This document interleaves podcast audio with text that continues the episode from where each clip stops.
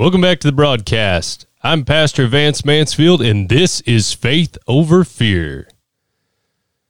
Today we're going to be talking about Luke chapter 4 and verse 18.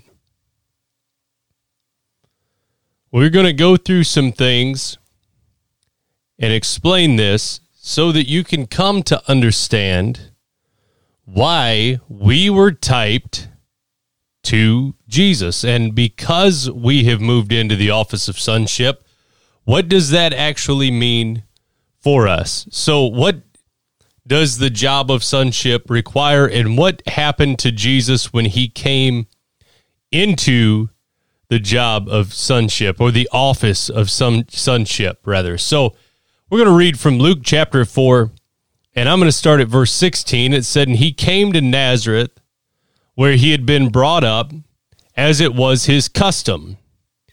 And he went into the synagogue on the Sabbath day and stood up for to read. And there was delivered unto him the book of the prophet Isaiah. And when he had opened the book, he found the place where it is written, The Spirit of the Lord is upon me. So the first thing that we've got to notice here is that he said, The Spirit of the Lord is upon me. So, by that being the case, by the Spirit of the Lord being upon him, none of, the rest could be done had the Spirit of God not been upon him or had the Spirit of the Lord not been upon him. So, the Spirit of the Lord is upon me because he has anointed me to preach the gospel. So, the word anointed is chrio, and it's through the idea of contact to smear or to rub with oil. By implication, to consecrate to an office or religious service. To preach the gospel to the poor, and it sent me to heal the brokenhearted. Now, I looked up the word brokenhearted, and it meant to shatter or break to shivers the thoughts and the feelings. He hath sent me to heal those whose thoughts and feelings have been shattered and broken into shivers, to preach deliverance to the captives. Now, the word deliverance means freedom or a pardon, liberty, remission, forgiveness. He hath sent me to preach freedom and a pardon and deliverance and forgiveness and remission to the captives and the recovering of the sight to the blind. Now, the word blind meant like mentally blind, okay? It meant physically as well, but it also meant mentally blind. And to set at liberty them that are bruised, to, to give freedom to them or deliverance or forgiveness is what the word liberty meant to set at liberty them that are bruised. And bruised means to crush or broken into pieces, shattered. Uh, it means it's the word uh, and it comes from to break or to wreck or to crack. Uh, I think one of the definitions was shattering to minute fragments and to preach the acceptable year of the Lord. And it says, And he closed the book, and he gave it again to the minister, and sat down, and the eyes of all of them that were in the synagogue were fastened on him. And he began to say unto them, This day is this scripture fulfilled in your ears. So it's vitally important to understand what he's saying here. he had been given a ministry and he was operating in that ministry. He said, Because the Spirit of the Lord is upon me, he hath anointed me to preach the gospel to the poor. Now, the word preach there was the word evangelize. Uh, preach the gospel, that phrase is evangelize. And it was all because the Spirit of the Lord was upon him. Now, the reason I'm stressing that is because there are a lot of people that want to preach. They write me all the time and they say, I want to preach. I want to be a preacher. Well, that's great and all, but if if God's not in it, uh, it's not going to work. All right. You've got to be called to that. You've got to be given that office in order for that to work. So if you've not been given that, then you should probably avoid trying to preach, okay? Because what it does is it creates a train wreck of theology. And it it just drastically confuses people to the point to where they can get no truth out of it. said he sent me to heal the brokenhearted, to preach deliverance to the captives and the recovering of the sight to the blind, and to set at liberty them that are bruised. That is your job now. Those of you that God has moved upon, that is your job. As He is, so are we in this present age. So that's what He was. That's that's what He was doing. That was His ministry. Okay, so we've got to ask ourselves: Are we preaching the gospel to the poor? Are we evangelizing the poor? Are we healing the brokenhearted? Do we preach deliverance to the captives? Do we preach a pardon? Do we preach forgiveness? Do we preach liberty? Do we preach remission to the captives and the recovering of sight to the blind? And to set at liberty them that are bruised? Do we give freedom and pardon? To those that are bruised. And it said, And to preach the acceptable year of the Lord. And he closed the book, and he gave it again to the minister, and sat down, and the eyes of them that were in the synagogue were fastened upon him. We're talking about the ministry of Jesus. And he began to say unto them, This day is this scripture fulfilled in your ears? And Luke went on to say, and all bear him witness and wondered at the gracious words which proceeded out of his mouth. And they said, Is not this Joseph's son? And he said unto them, You will surely say unto me this proverb Physician, heal thyself. Whatsoever we have heard done in Capernaum, do also here in this country. So they started off and they said unto themselves, Is this not Joseph's son? Now, a lot of you have dealt with that. Is this not so and so's child? Is this not the same person that was doing this just a year ago? Or, you know, whatever people can say to try to degrade you or to bring you down or to decredit the ministry that God is giving you, they will try to do that. People will do that. And you've got to just move past that. You can't let their negativity interfere with what you feel like God has called you to be doing.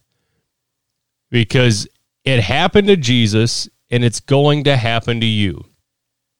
Okay? He said, Verily I say unto you, no prophet is accepted in his own country.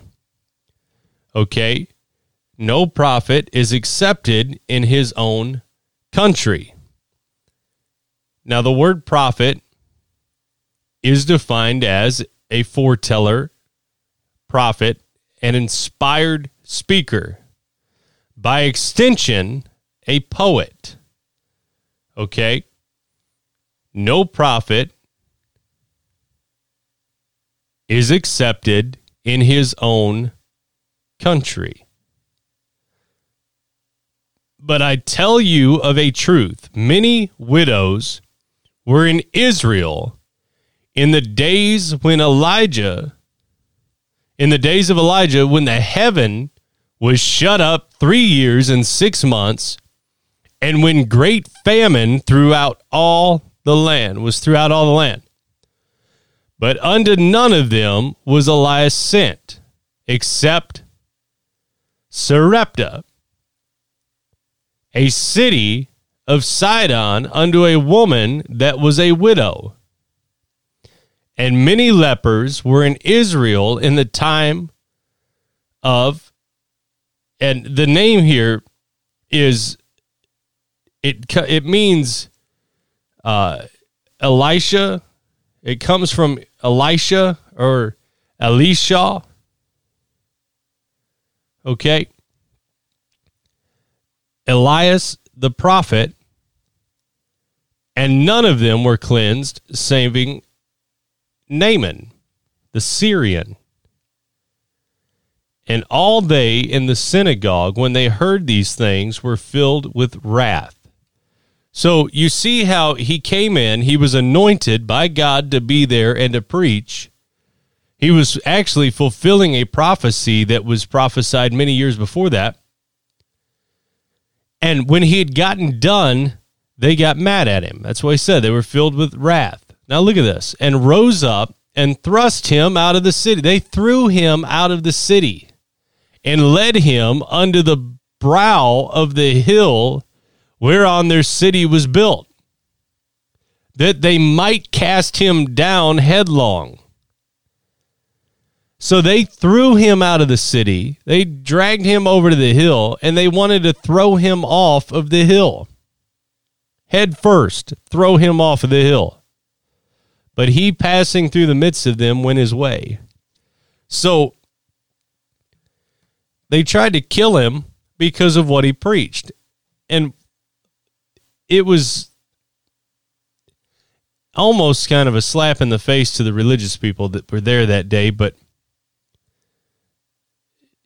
well, you know, when the Pharisees and the religious leaders of the day, they they felt like that they were in control. It's actually a lot like today. The big religious organizations feel like they're in control and they were actually in control of the of the politics of that of Jerusalem and of that city and of that country.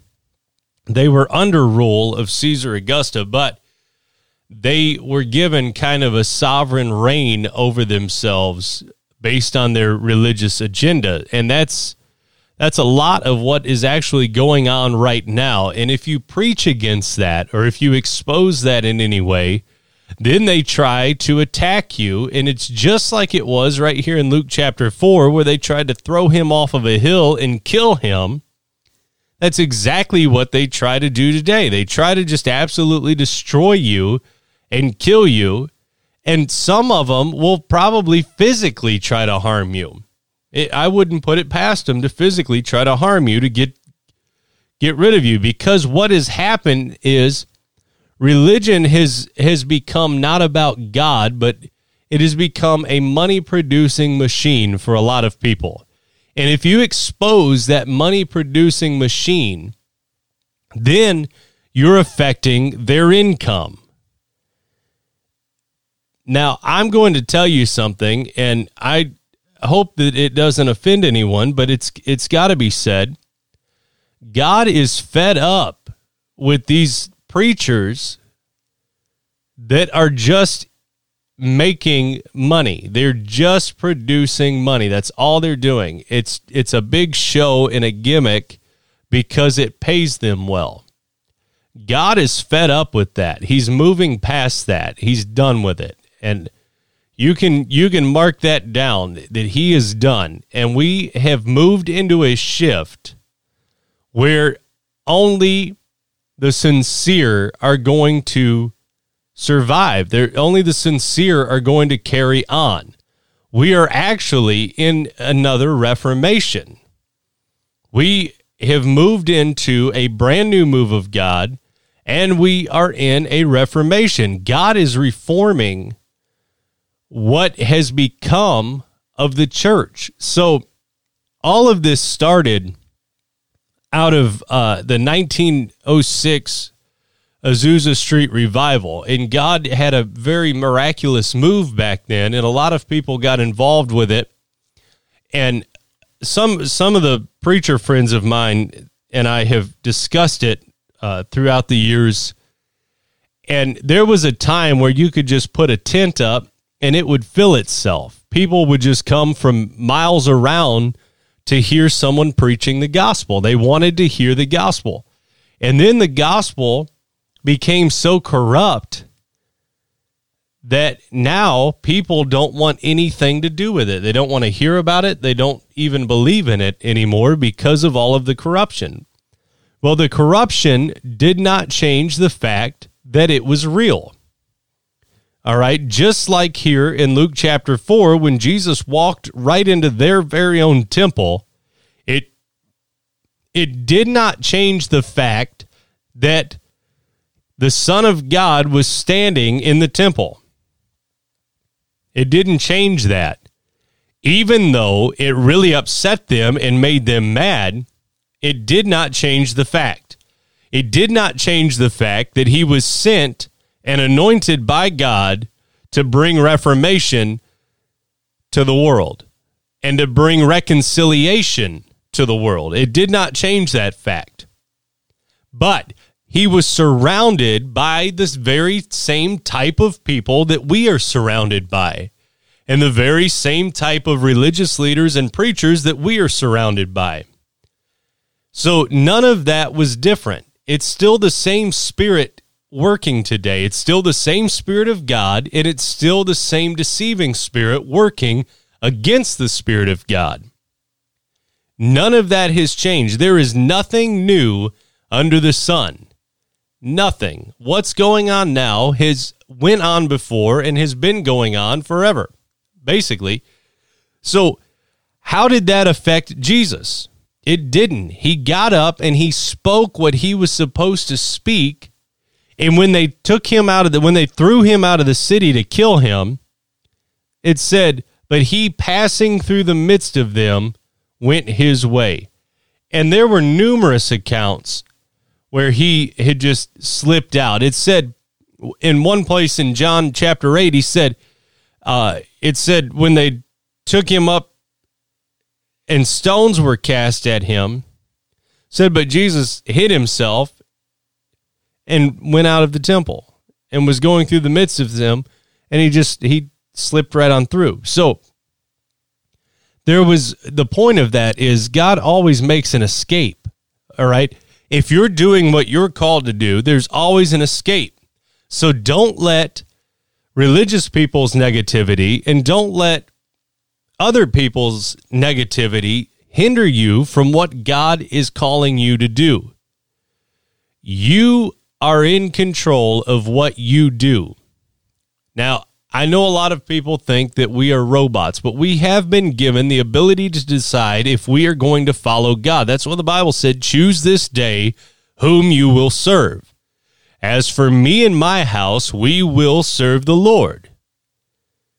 And Paul later came, came along and said something similar to that. He said, Why do you stand in jeopardy every hour? I refuse to be in those positions. I am going to speak what God has given me to speak if the whole religious world turns against me. And yes, I have lost some friends over it, but it doesn't matter. I just keep going forward. If they don't want to move forward with what we're doing, I cannot lay back and just abide with them. Jesus hit the scene and he had a very short time to accomplish what he was supposed to accomplish. His ministry only lasted three and a half years. All right, three and a half years. I have been doing this over three times as long as he did when he was in the flesh. He didn't have time to sit there and let these religious people bring him down. So don't you sit there and let the people that are around you bring you down. You stand up and you go out and you accomplish what God sent you here to do.